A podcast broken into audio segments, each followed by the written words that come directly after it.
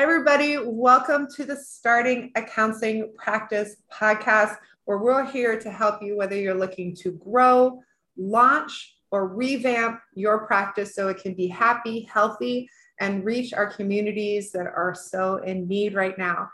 I'm really excited to be here talking with Maegan Megginson. Did I say that right? Yeah, you did. okay. You know, one of those things where you're like, wait, it just flows so well that it almost feels like my brain made it up. It didn't. Um, I'm just a I'm a member of the double name club. I I don't think I've met anybody who's a middle oh. who's a member. Glad to invite you into our inner circle.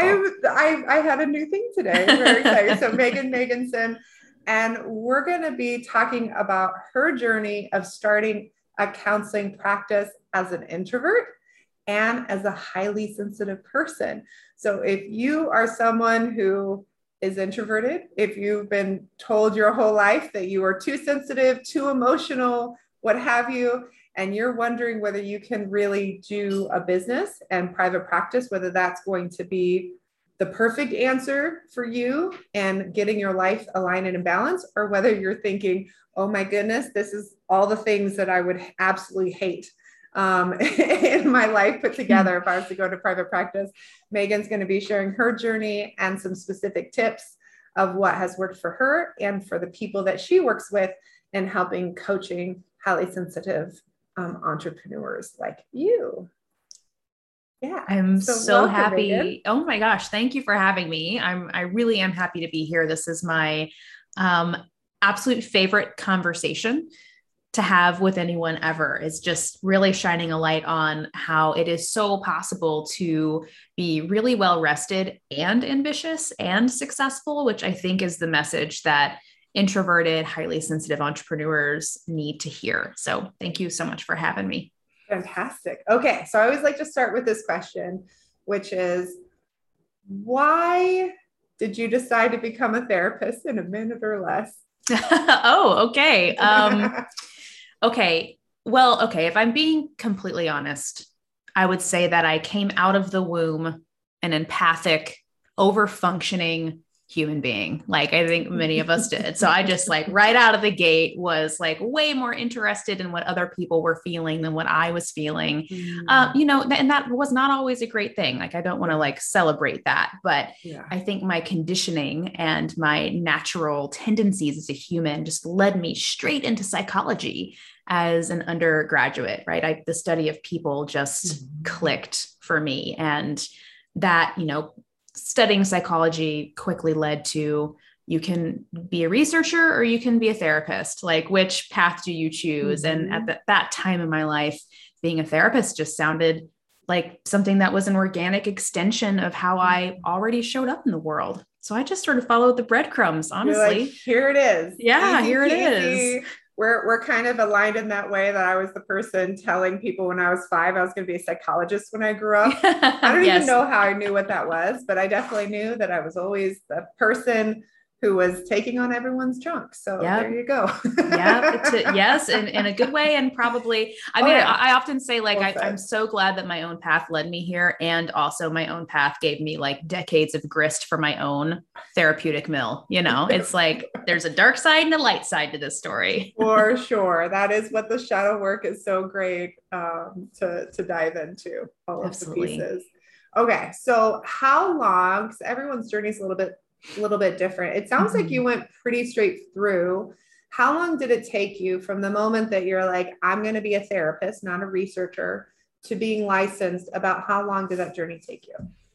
Uh, well, let's see. I my graduate program was a solid two years. So I was in grad school for you know two full years, and then I went straight into full time practice right after grad school. So it was probably it was between 18 months and two years whatever the mm-hmm. can't remember now it's been so long but whatever the state requirement was time wise like on the day that i was eligible to apply for full licensure i did it I, yeah i'm about to say we're like yeah. just get, go down we know what we're doing yeah just check the boxes okay awesome and when you went right into into practice, were you doing your own private practice? Were you working for other people? How did how mm-hmm. did your act the business side of your practicing start? you know, um, so when I was in grad school, we had I had to do an externship, right? Like an external placement to see clients in the community. And at the time, one of the professors in my grad school marriage family therapy program was launching his own group practice and invited me to join him. So I did my externship at his group practice. And when I graduated, I stayed on in the group practice and, and really played a big part in helping him create this practice.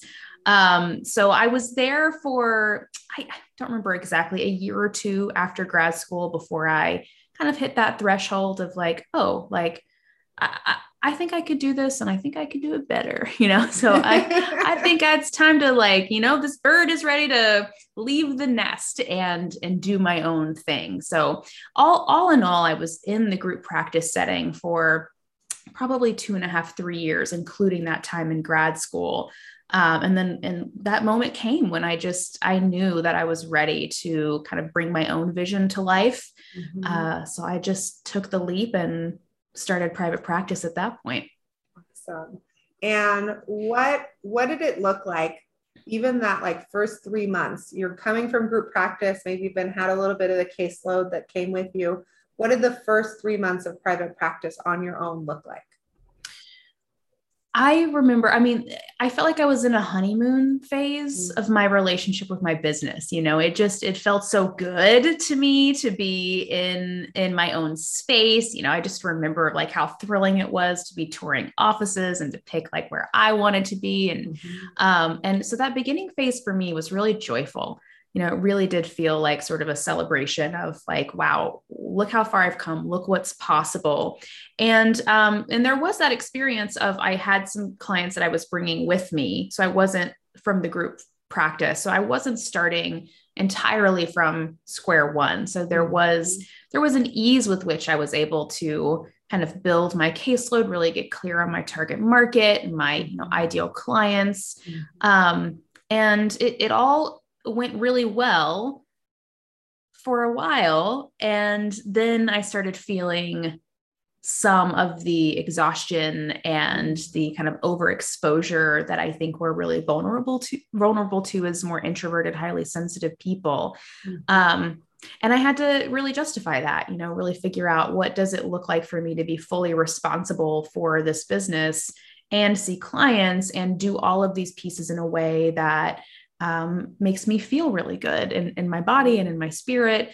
And, you know, that process took many years to fine tune. Yeah. I think that place, I love that you describe it as the honeymoon. It's like, I don't need to sleep. I don't need to yeah. eat. I could spend so much time and energy. I can right. see the beauty of all the things. And then suddenly it's, wait, I, I haven't slept and I haven't mm-hmm. ate. And wow, there's a lot of things that are irritating me about my partner mm-hmm. that like I've I've given my partner, right, my business a sense yeah. of what is what is workable, what is sustainable for me that's not mm-hmm. actually accurate. Totally. You know? And then I think when we have those those moments of like realization, mm-hmm. it's usually not just this like, oh, wow, I had this moment of realization. I realized what I'm doing isn't sustainable. And like, oh, I just need to make some other adjustments and take care of me. Mm-hmm. It's usually more like the crying on the bathroom floor or the like yeah. waking up in the middle of the night. Like, yeah. You know, symptomology coming up, our body is telling us what were the signs for you yeah like what did what did that really look like realistically where you started to like listen to your body because there's mm-hmm. probably a time when your body was like giving you like little messages like mm-hmm. little like hints and yep. then there was the point when you actually listened what did it take yeah. for you to listen yeah well there there are two chapters of this story i'm sure we'll get to chapter two later which is the the massive burnout episode that i had when i started my group practice so oh. there, there were lessons I learned in that chapter. This I think of like chapter one in my discovering my own limitations. And at the time, I I wasn't yet familiar with the highly sensitive person trait. Mm-hmm. Like that mm-hmm. was not like a framework or like a body of research that I I knew existed at all. So I, I didn't have this understanding about myself. And what happened for me was that I started experiencing a lot of fatigue and a lot of body pains. Mm. Like I was just in this really weird physical pain. My joints hurt, my knees hurt, my back hurt. Like I was exhausted all the time. I was struggling to stay awake in sessions, not in a mm-hmm. way that like clients noticed, or, or at least I don't think they noticed. Um, but, but I, you, but you felt it. I felt it. I mean, yeah. it was like I was struggling to stay mm-hmm. awake, and it, and I I kind of like sat with it in isolation for quite a while because I was, you know, embarrassed and kind of ashamed that I was having this experience. And I decided to schedule a, um, a session with my old supervisor from, you know, pre licensure days. And I just went and sat down with her and was like, look, like, do, do you ever, do you ever struggle to like stay awake? with your clients you know mm-hmm. and she just looked at me in a with kindness and compassion but also like i was a little bit crazy you know she was like no. I'm like, okay, well, I'm struggling to stay awake and my body hurts all the time. Um, and so she was the person who was like, you need, you know, you need to get that checked out. And long story short, I went to my uh, GP. They had no idea what was wrong with me. They sent me to a rheumatologist. The mm-hmm. rheumatologist did x-rays, they did blood work, they found some like kind of small strange marker in my blood and decided that I that I must have this like bizarre, super rare form of arthritis. They were like, this must be why your body's hurting. They like pumped me full of drugs. Mm. And, um, and it, and it was luckily it was only like three months later after that whole experience that I just mm. randomly stumbled on a an article about highly sensitive people, mm. and um, and I read it and it, I mean honestly I've I've never had a moment in my life that was like this dramatic of like something something is changing right now about mm. the way I'm understanding myself. And I decided to go off all the meds and like stop seeing the rheumatologist. And I'm like, I'm just going to make some really drastic lifestyle changes mm. that are in alignment with this highly sensitive person stuff that I'm reading about. And I'm mm. just going to see if anything changes. And, you know, unsurprisingly, like everything changed when I started getting enough sleep and seeing fewer clients and working fewer hours and just limiting my stimulation, doing less like social engagements outside of work. Like I had great energy, my body felt great, my pain miraculously disappeared. So, anyways, it's kind of like a dramatic story of yeah. how did you realize this wasn't working? But it was a very dramatic chapter in my life. And if I wouldn't have discovered that, like i don't know. I don't think i would have I, I definitely don't think i would be where i am today. Well i i mean at that point you start to wonder am i supposed to be a therapist? Am i is this really sustainable? Am i going to have chronic pain for the rest of my life? Like what is this going to look like? You kind yeah. of i think there's a little bit of sometimes i'm saying chasing the dragon. I don't know why this is what's popping my in popping in my head but it's like the like when the whatever first medication or somebody else finds something and you're you're trying to get to the bottom of mm-hmm. nothing kind of feels right until you know right. what's going on. Well and i think when i reflect on that story and that time in my life too it also just reminds me of how much patriarchal conditioning there is in the world and in my life that no one ever stopped and said hey maybe you're working too hard. Yeah. Or like maybe you're building a business in a way that isn't sustainable for you. Like no yeah. one ever looked at the business angle of, of how I was working. They it was like keep doing what you're doing. You're killing it. Keep killing it. Yeah. And let's just give you these like drugs in the chemotherapy family and like that will keep you going. Like hold the phone. Like this is so disgustingly messed up. Like no, no, the question should have been how are you working? Like, what are you doing right now that's exhausting yeah. you to the point of chronic fatigue and pain? Um, and, ugh, yes. and this is the thing that I think is so fascinating is I remember one of my first graduate courses, read a book. It's like a, it's like a seminal book. It's like the book uh-huh. that everyone reads. I cannot remember it for the life of me in this moment because I just fill in the blank with your seminal book that you read, listener. whatever the thing was, it was like this big and it was uh-huh. talking about whatever. Um, I just had COVID, so my brain oh my is God. a little. Yeah, I'm so fine. Sorry. Uh, yeah, I had one of those breakthrough, despite being fully vaccinated, what have you. But there are little points where my brain is just like not going. And I, mm-hmm. yeah, I know I know this information, but all that to say, one of the assessments that he talked about was like asking people, tell me about a day in your mm. life. Yeah. From more from waking up until like the next day, a 24 hour period, just like give me the give me the scene. Mhm. And uh, obviously, having coached therapists now for, I've been coaching therapists for 15 years in private Mhm. practice. This question is one of the biggest like pieces of assessment Yeah. and it ends up relating to if I, as I hear someone's story, I can almost like nail it. I used to do these 15 minute interviews for for our business school boot camp, and I would be talking to someone, and I would just get the sense as they're talking. And I said, "Well, you know, blah blah blah. Like you're really normal." You know, and with what you're describing, I could even imagine that at some point you may start to struggle with autoimmune conditions. You may have these kind of physical symptoms. Your eye, your vision may be changing, or what have you. And they go like, uh, "No, that's already all happening." yeah. But Yeah. again, I just say it in this guest guessy kind of way, of like here it is. But Just like, when- we would with our therapy clients. right? Yeah. just what it is, and they're they're going like, oh my gosh, how did you know that? Mhm. Because what you're describing, regardless, I, and I, I will say for a lot of therapists, regardless of whether they're highly sensitive or not, whether they're extrovert or introverted, what we learn is the norm Mhm. in our profession is not sustainable for 95% of the population. no, absolutely not. Working full time, going to school full time, working for free or for under minimum wage Mhm. a lot of the time, while also then reading and doing homework on the side and all of the other pieces, that is not sustainable. And then we take that time where we kind of like did this superhuman experience, and then we expect that our body is going to sustain that for the rest of our days. And it's just crazy. it's crazy and and if i could just add like another layer on top of that i think if we expand out beyond our therapy profession and look at the entrepreneurial space as a whole right we are also conditioned that yes.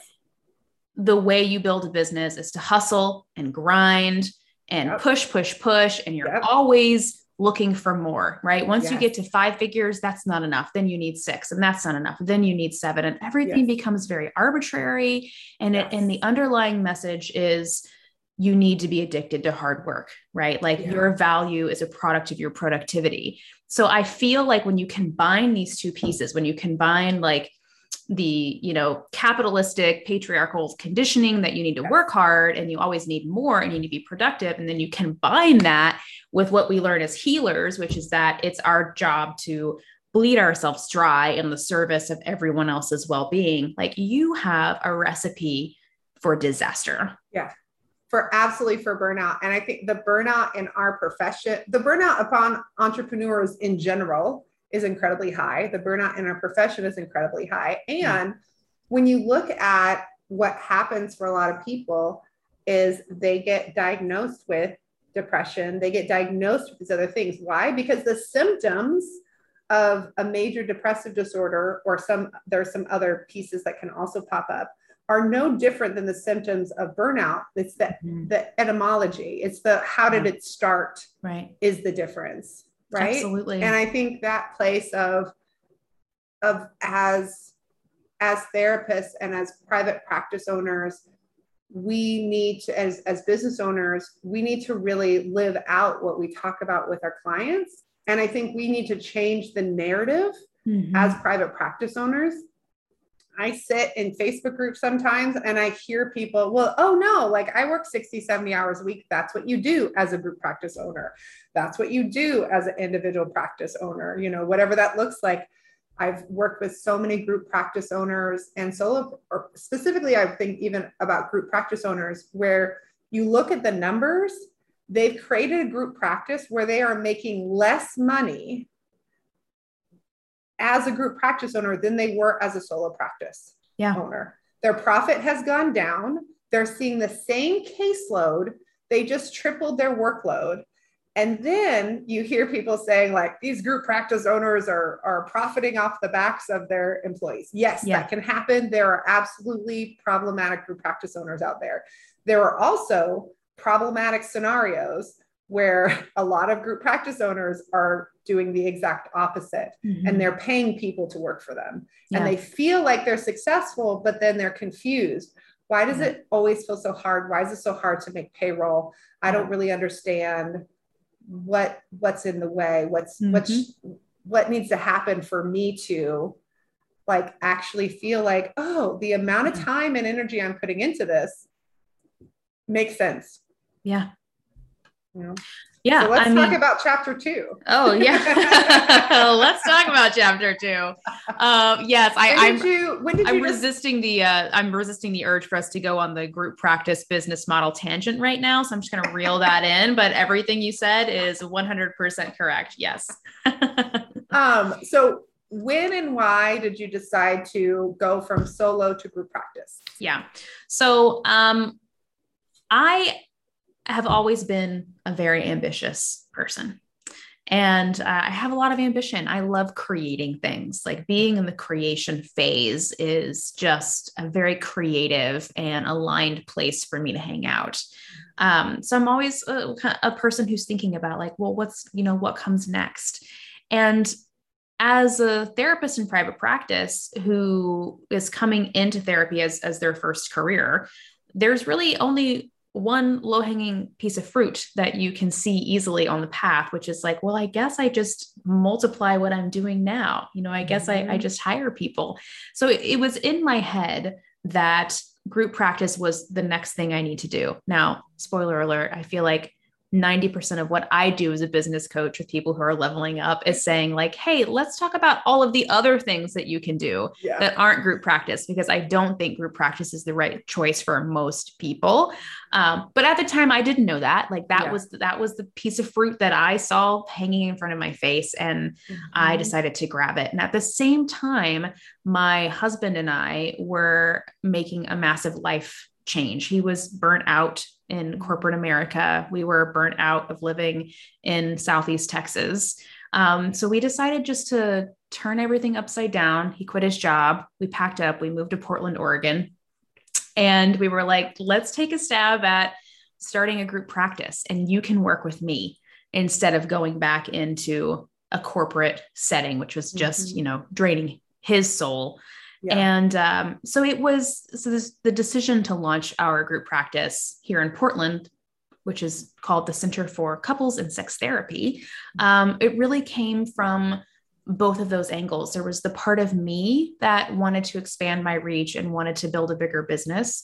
And then there was the very real kind of financial pressure that we sort of put you know onto ourselves by making this decision to move to a much more expensive place to live uh, and simultaneously no have my husband quit his job. Yeah. So yeah. Uh, it was a crazy time there for a minute, but um, that's, you know, that's where it came from part, part ambition and part need, um, which is, you know, always an interesting place to make things happen when there's that element of, of need and, and real scarcity that's fueling the endeavor.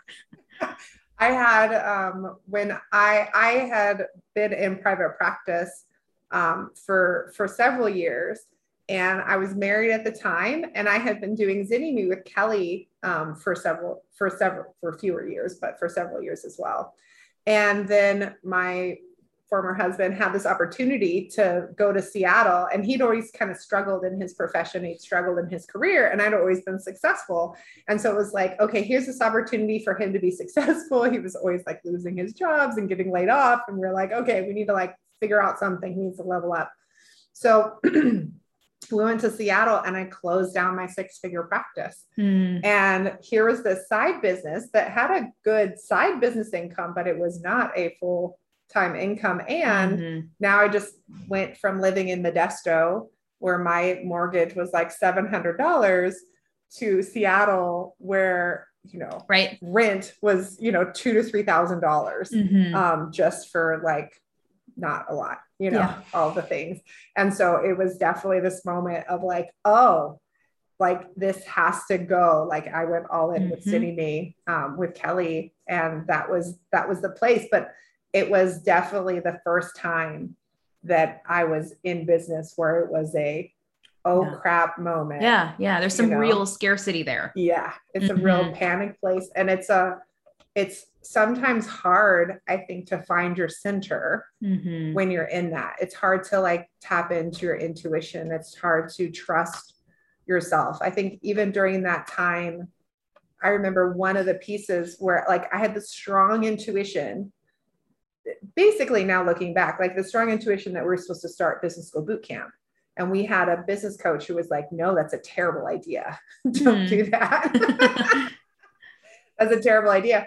And like it kept coming back. And it literally like took until I just said, like, look, like, no, this needs to happen and like really push for it. And then mm-hmm. everything shifted. But it was it was hard to trust my intuition it was hard to trust yeah. my gut it was hard to set a boundary and say no this is this is our business mm-hmm. like what you want for us isn't necessarily making sense to us it's not feeling good to us yeah and so we need to move move forward with that so you so for you you're in portland you're under the wire how did that impact you said this led to your big burnout episode tell me well, about that yeah i think um the big burnout episode was really triggered by um, a coaching program that I joined, right? So I I actually felt pretty good like landing in Portland. I had I had a very I had a plan that was really based part on intuition and part on data.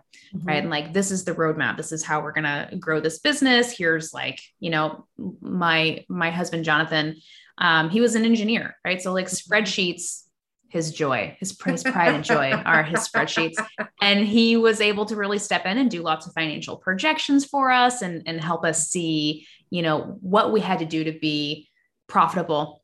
Mm-hmm. So that part was, it was feeling okay. But the part for me that was still feeling unsettled was this part of me that was ambitious, you know, and I could, I could really feel in my body that like yeah i'm doing this because it's the next logical thing to do but this isn't the thing yet that like really lights me up and really makes me want to get up like out of bed in the morning but i don't know what that thing is yet so i feel mm-hmm. fine about this group practice i mean i still own and operate our group practice and i, mm-hmm. I love it i'm very proud of what we've created mm-hmm. and i can say that my group practice is not the thing that makes me excited to get out of bed in the morning so so i decided to join a, a group coaching program mastermind.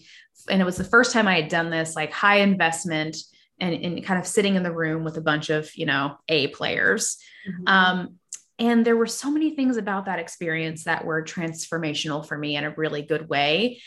But it was not a program that was designed for people with real energetic limitations like mm-hmm. myself you know like this it was not run by people who were more introverted or people who understood like the highly sensitive makeup. So the the energy in the group was very much like hustle you know grind it out like just like keep keep going and, and set these like massive financial goals just just because you can. And i was in it you know like if you like uh, look i'm a team player and i'm a and i'm a straight a student. So you put me in the room and i'm going to try to do a really freaking good job. Um, and i took everything i was learning and i was trying to apply it to the group practice.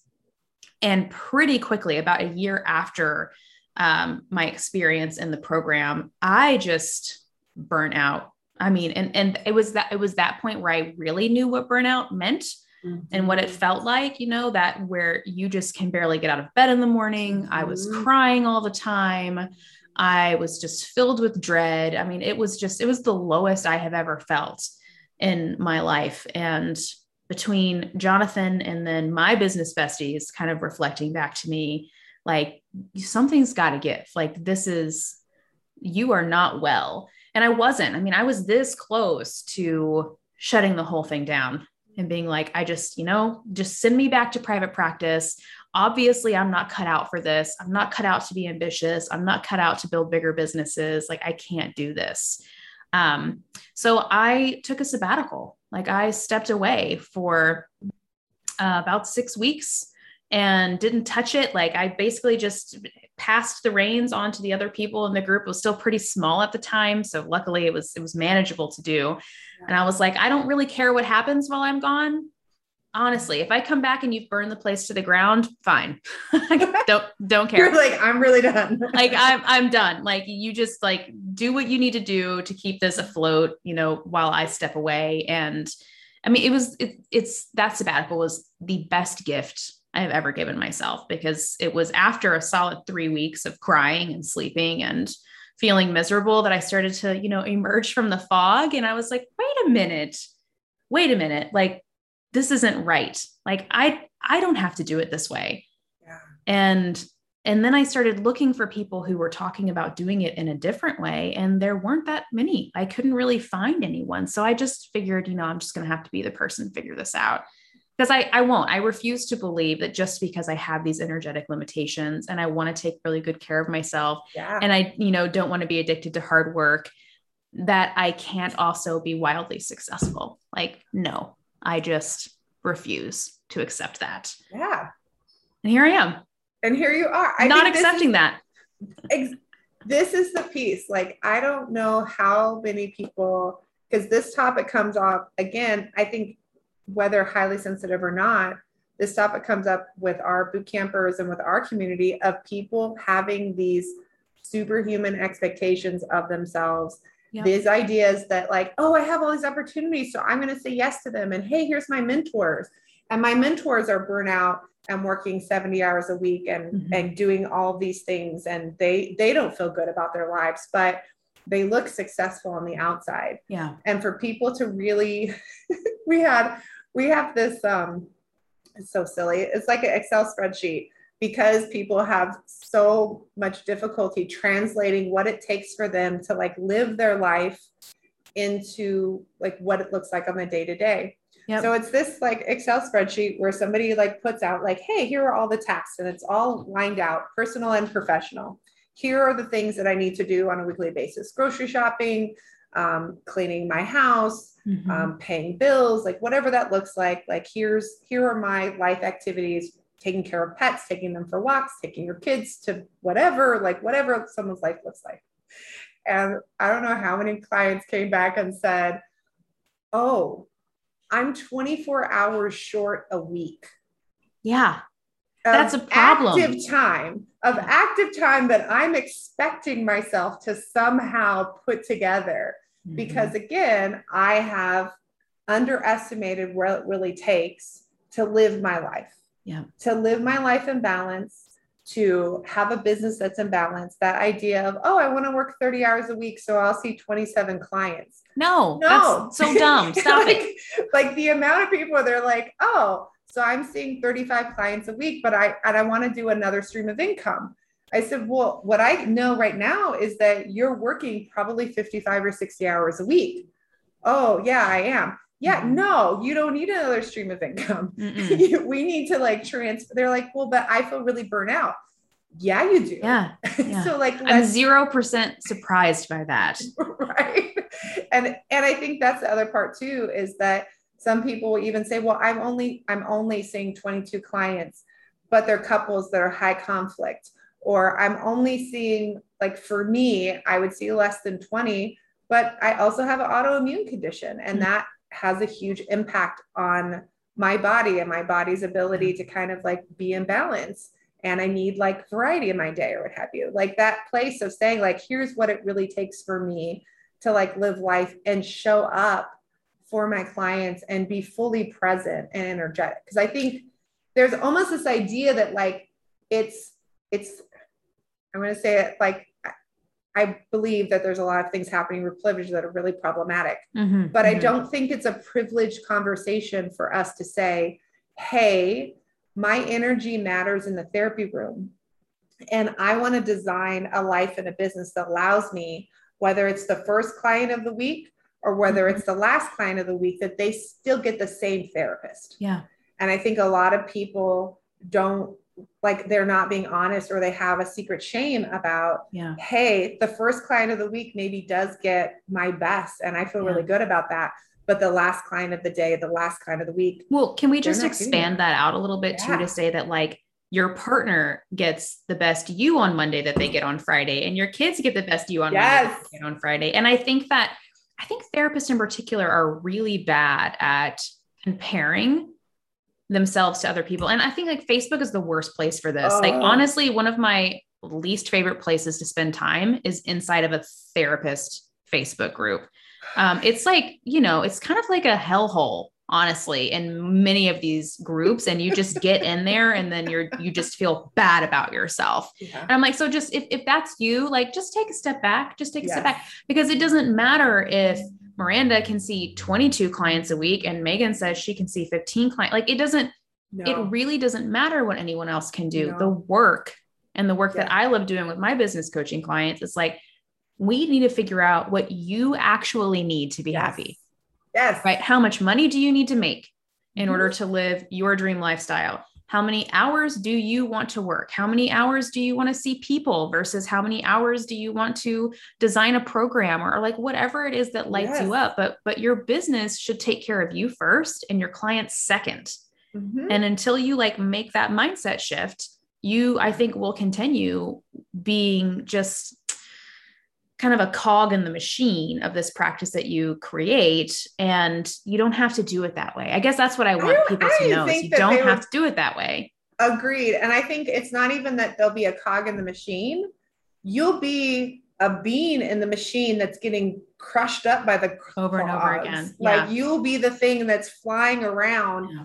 inside of the machine going what the fuck is yeah, going yeah. on? This is really painful. Mm-hmm. I feel mm-hmm. like I'm living in crisis and panic and and and want and yeah. I get stressed out every time I get a tax bill mm-hmm. or it's time to do this thing at the end of the year or I get somebody my rent goes up $25 or or, or even $100 a month and like my You're business panic yeah you're in panic because your right. business is running so mm-hmm. tightly that you don't have room for what we know is life yeah. which is costs go up inflation goes up and you don't even give yourself mental space of okay my rent is going up mm-hmm. like that's a thing do i love my space is there a better space no i really love my space okay what does that look like oh it's time to look at my fees and make a shift. It's time to ask insurance plans for a raise. Mm-hmm. It's time to say no to insurance plans that can't give me that. Mm-hmm. And and and now I make those adjustments because yeah, I'm in control of the machine. I built the machine. I am like yeah, it works for you. Yes. Right. It has to. I just am such a firm believer. Like I want you to wake up in the morning and be completely in love with your business. Yes. Right. I want you to like wake up and, and just to be like, excited about every aspect of it. I want you to love your schedule. I want you to love the people that you're working with. I want you to love the flexibility it provides for you, the money that it makes for you. And if and if you're not madly in love with it every morning when you wake up, like something needs to be tweaked. Yeah. And go and have a conversation with your business. Um, Kelly does yeah. this work a lot where she'll do empty chair technique um, yes. Um, with coaching clients and say, like, okay, let's so, have a conversation. Yeah, have a conversation with your business, tell your business what you need from it, yeah. and then let your business tell you what it needs from you. Yeah. And there's often this like very like this very like disconnect, like, oh, they're not giving me what I need. And they're like, well, you're seeing so many clients you don't have time for me. Yeah. You're not giving me a, attention either. Totally. I mean my i my work is as, in the therapy space as like i'm a couples and sex therapist and i have just realized over the years like oh every conversation i'm having with a couple about their emotional connection or about sex and pleasure. I'm like, oh, this is all like directly parallel to yes. what I need to be doing with my business. And there, there's one other thing I want to say for the people who are listening to this who who do have that like ambitious spark inside is you have to build your schedule with at least a day where you have nothing. It's just white space. And I like to call this with my clients like, where is the CEO time on your schedule? Which is just like a block of time where you get to go on a walk and think and watch a webinar or read a book or like really tend to this part of you that knows there's more waiting for you. And if you create a schedule where, like you're saying, Miranda, your time is maxed out seeing therapy clients and then you have just enough time to write your notes and pay your bills before you have to go pick your kids up or you have to like run home to like i don't know get some sleep um, like you are going to feel so unhappy in your practice but it might not be that you don't love the work you're doing yeah. it's just that you don't love how you're doing the work so i think we just have to give ourselves this giant permission slip to see the amount of people that we actually want to see and then to be okay with having time every week where we do nothing yeah. and knowing that like that's like that time where you're doing nothing, like that's where the biggest transformations are hanging out.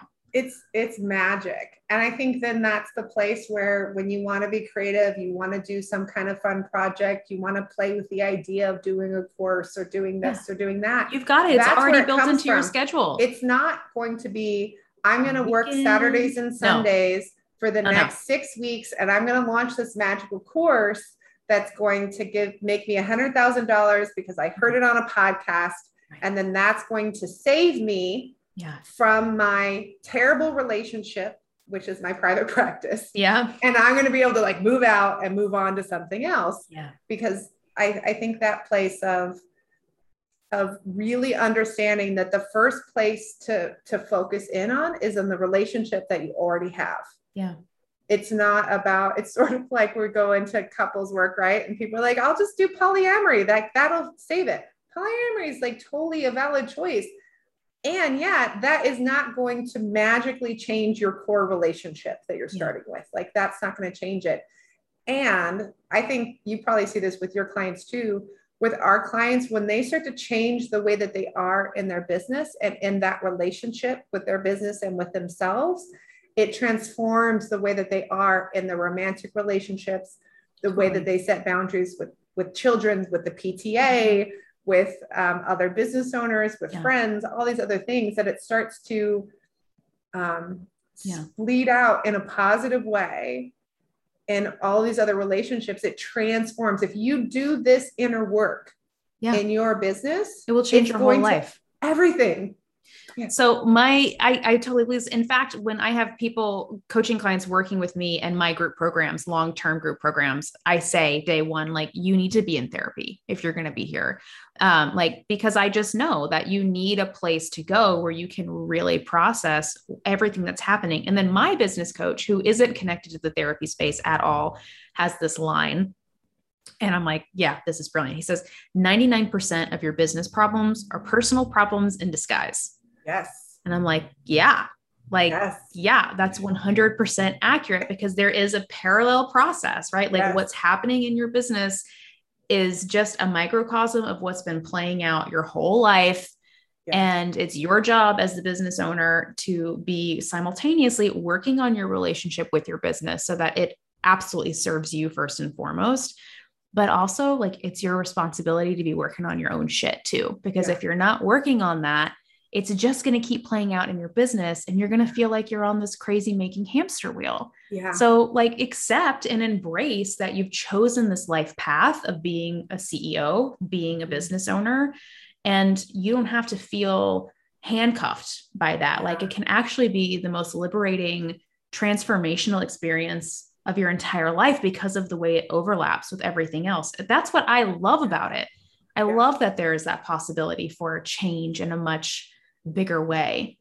The, the, and when we lean into it, when like the stuff yeah. comes to the surface in our business, and instead of going, oh my gosh, this means I'm a terrible business owner, this means I'm a terrible therapist, I'm going to go into shame, I'm going to hide from this. I lean in and I get curious about it. Yeah. And I see this what as an opportunity really for group growth. Yeah. We gave all of our private coaching clients uh, these shirts that say Foobs Fighter. Foobs, family of origin, bullshit. totally. And that is one of our like things like, uh-huh. oh, and and even for our clients, them giving it a name and going like, oh, this is my foobs. Like yeah. I can feel how this is different. And so they yeah. start to identify like, oh, this is a stressful moment versus like, oh, this is triggering. Yeah. And this is old stuff. And so if it's just a stressful moment, I'm going to do it differently than like if it's a trigger and it's mm-hmm. foobs, I'm going to sit down with some journaling. I'm going to reach out to a friend. I'm going to do a therapy session about mm-hmm. it, whatever that is.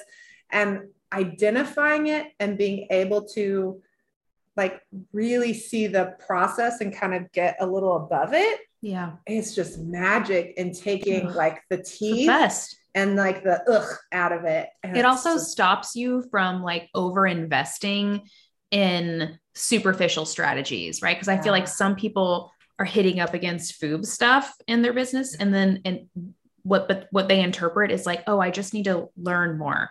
I just need to do another webinar. I just need to take another course. You know, I just need, it's like they're trying to solve this wound that is really deep and goes back decades and decades with more information and more action and more work.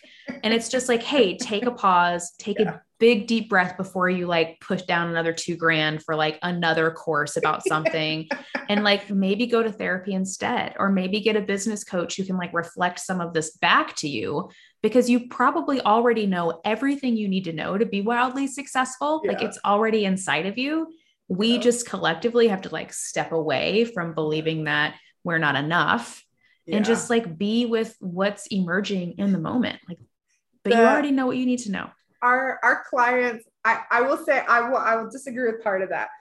We've absolutely put our clients on like you are not allowed to enroll in any more courses, no more certifications, like stop it. Like we can see what you are doing. Like, yeah. like this is crazy. And I think there is a place of for some basic business knowledge, right? If you're trying to figure out, like, I don't know how to do projections. I don't know how totally, to, totally. to set my fee. I don't know how to build my website. Like, I think it's fine to go out and get that education for that.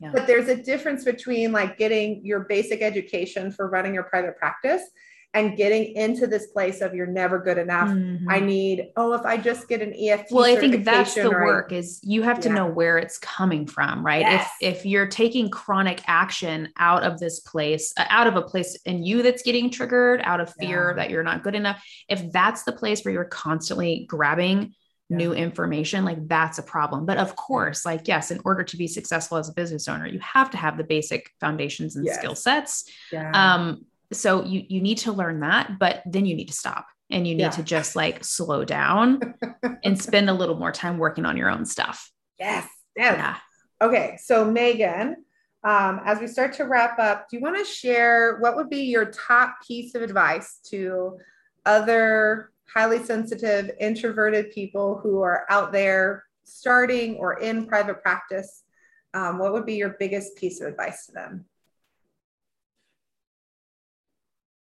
you know it's it's another iteration of this theme i feel like we've been talking about all, all morning miranda which is take a big step away from what you're doing. And i mean like if you can take yourself on a little retreat mm-hmm. or like get out of your house get out of your office and just go somewhere where you can just sit and think for a couple of days and and really ask yourself what is it that you want? Right? What is it that you want from your life. I mean, that's always the best place to start. What do you want from your life, really? What do you want it to look like? And what kind of business would light you up? You know, if you could just paint a picture of, of a random week that just felt like a total dream for you, what would that look like? And then I want you to put that in stone, like sit it on your desk.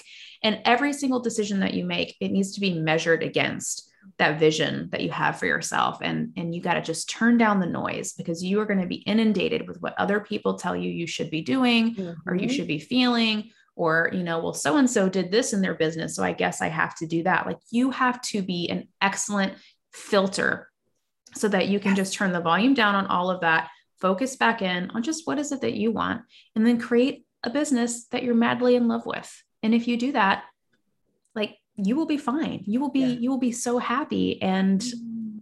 and i think and if you need help along the way get help. Work with somebody who's walked the path before who can hold your hand and be your cheerleader. Um, so don't be afraid to ask for help. But at the end of the day like only you know the answer to what it is you need to create. Awesome. And where share your um, your url your domain. Obviously it'll be in the show notes guys and all that good stuff. But um, where can people go to find out more about the amazing resources that you have for highly sensitive um, people and introverted um, entrepreneurs? Uh, well, you can visit my website, maeganmegginson.com. And um, I'm also including for your listeners my free guide that I made coming out of my own terrible experiences with burnout, uh, where I walk you through the four business building mistakes that will definitely leave you burnout and broke and what you can do instead. Uh, so, some of those four mistakes we talked about today, and a couple that we didn't. So, I think learning from the mistakes of the, those who have walked the path before you is uh, a really nice way to set yourself up for success. Ah, awesome. Maegan, thank you so much for being here. So, so, so appreciate you sharing your story. if you were inspired by today's story, if this was helpful for you, obviously go check out Maegan Megginson, as well as go and review. And wherever you're listening to this podcast, leave a comment, help us out with that place. Um, also, little invitation we have our free masterclass coming up four days of pause, getting clarity, and really diving down deep into what needs to happen for you to have a business that really works for you that also gives great clinical outcomes. So whether you are successful and you have a waiting list a mile long and you're feeling burnt out and trying to figure out what's next and how to support that, will help you with that.